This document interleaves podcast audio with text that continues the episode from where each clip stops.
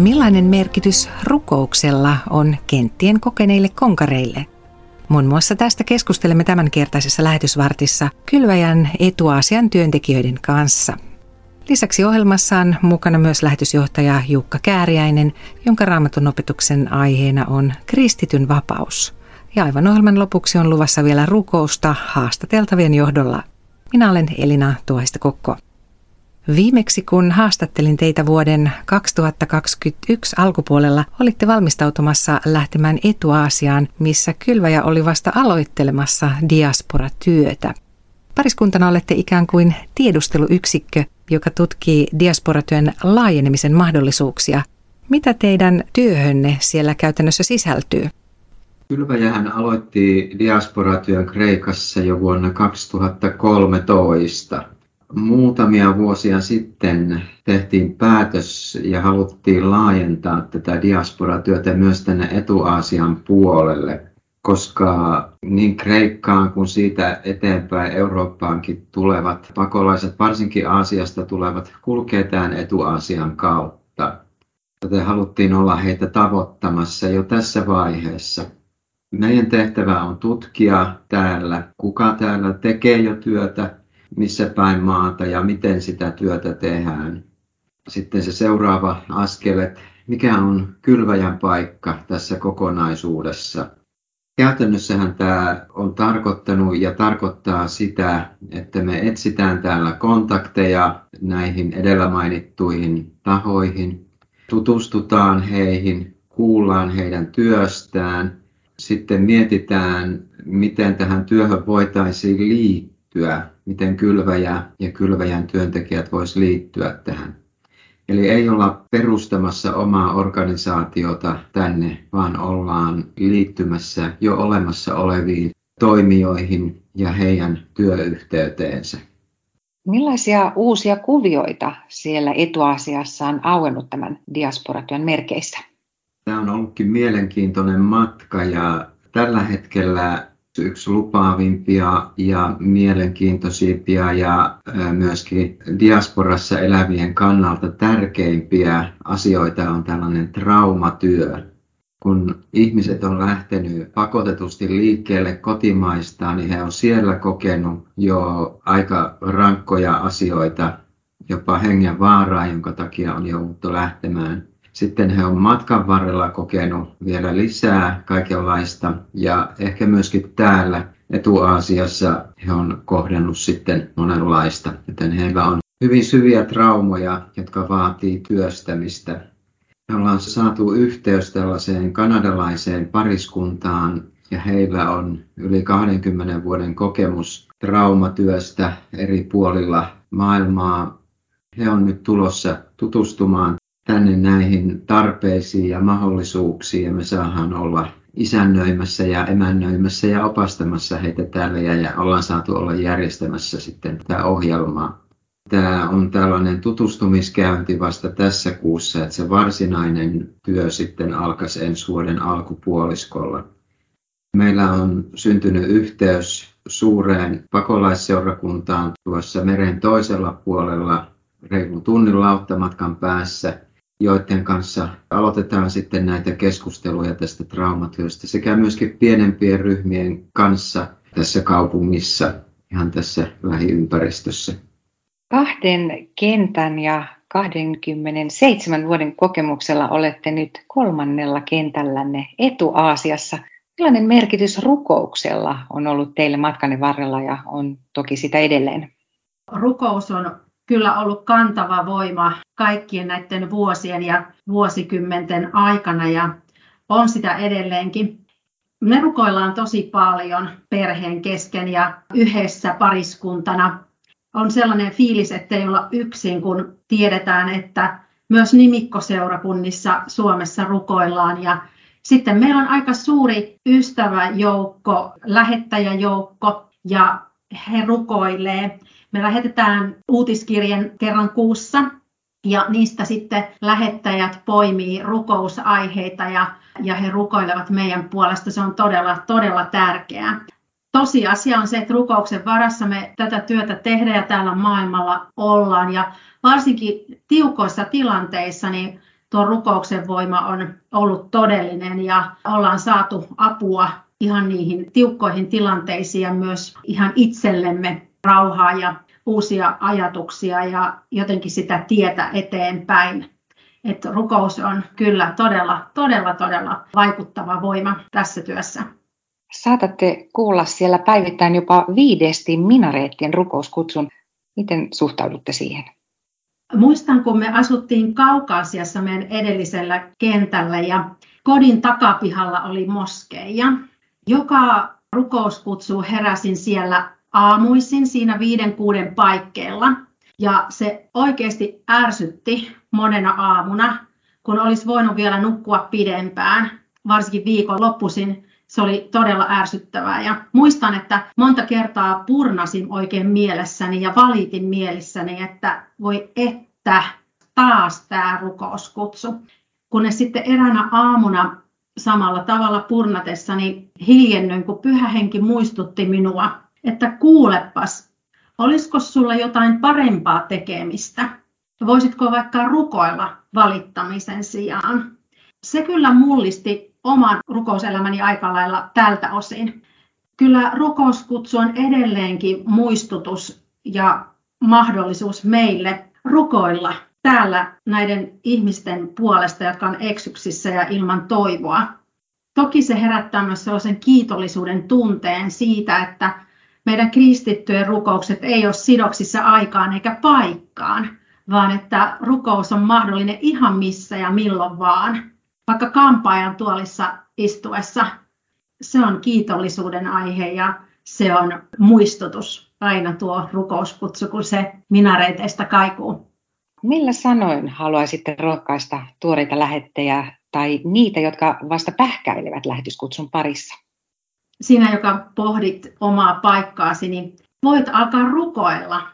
Rukoilla sitä, että saisit olla Jumalan tahdon keskipisteessä. Se on nimittäin paras paikka, missä me voidaan olla. Mitä se sitten itse kullekin tarkoittaa?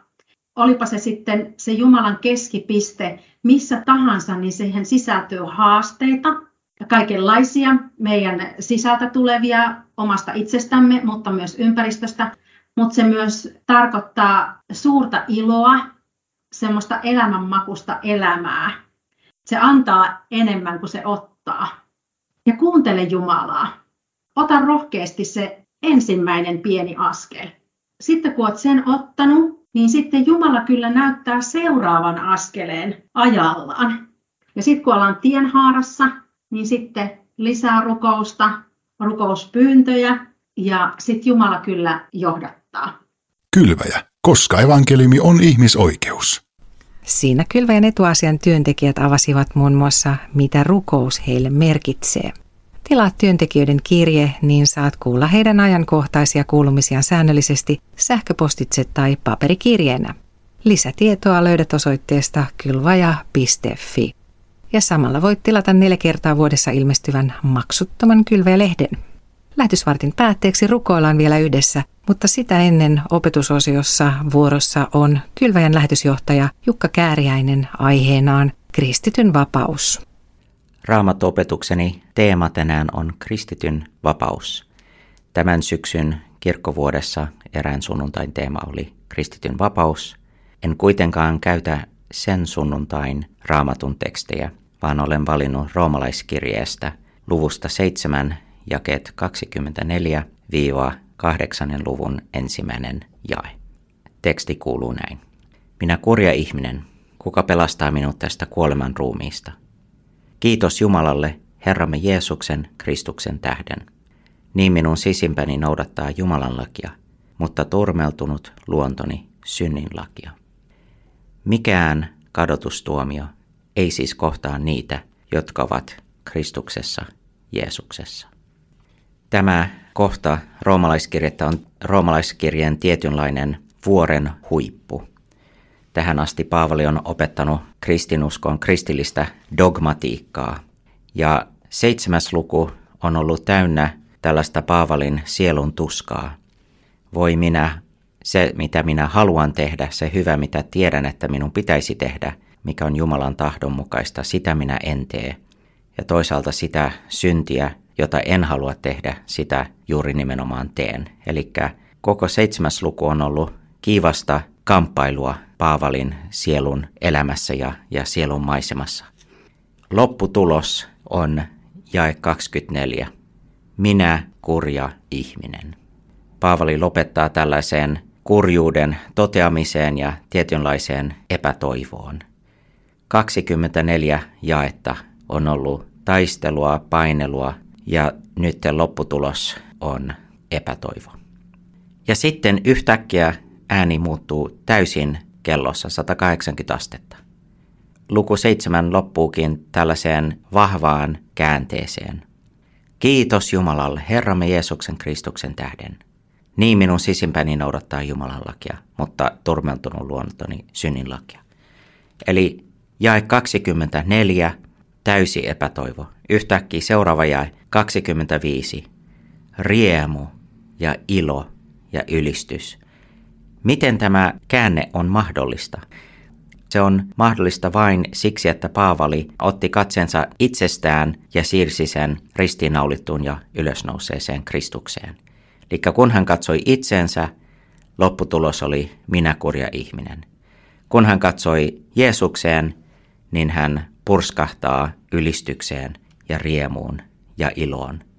Näin tässä tällaisen lain ja evankeliumin jaottelun ja, ja siirtymän laista, Jumalan laista, jonka lopputulos on minä kurja ihminen.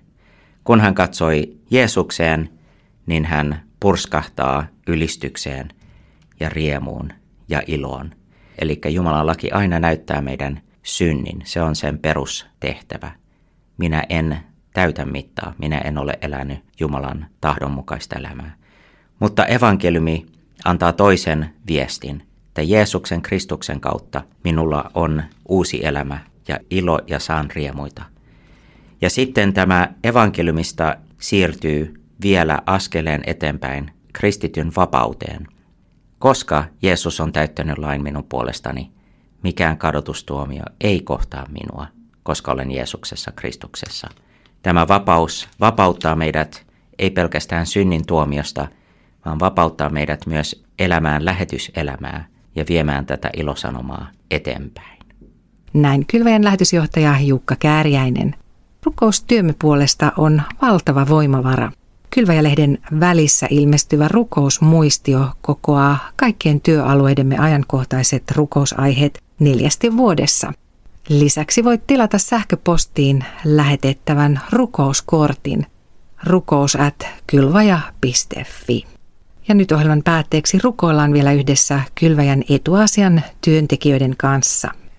Rakas taivaan Isä, Pyhä Kolmi-yhteinen Jumala, kiitos siitä, että saadaan olla sinun tahtos keskipisteessä ja sinä olet johdattanut meidät tälle paikalle ja ollaan saatu kohdata täällä monenlaisia ihmisiä ja on saatu olla sinun todistajina tällä paikalla. Ei omassa voimassamme, mutta sinun varustamina. Halutaan rukoilla nyt sen loppukuukauden aikana olevan traumatyöntekijöiden vierailun puolesta, että kaikki järjestelyt ja sitten se toteutus voisi toimia ja että syntyisi se mahdollisuus aloittaa ja jatkaa sitä käytännön työtä sitten ensi vuoden alkupuolella. Pyydetään Isä lisää työntekijöitä tälle kentälle. Sinä olet sanassa sanonut, että, että viljaa on paljon niin me saadaan pyytää sinne elopainioille työntekijöitä. Sitä me tässä pyydetään ja pyydetään sitä, että lähettäisit, varustasit, kutsusit, lähettäisit lisää työntekijöitä tänne. Rukoillaan näiden diasporassa elävien veljien ja sisarten ja ihmisten puolesta, että he, he löytäisivät Jeesuksen omana vapahtajanaan ja saisivat tulevaisuuden ja toivon hänessä. Kiitos, että me saadaan jättää nämä nämä aiheet, asiat sinun käsisi saadaan itsekin sulkeutua sinun ihan kaikki sille käsivarsillesi. Jeesuksen nimessä. Amen.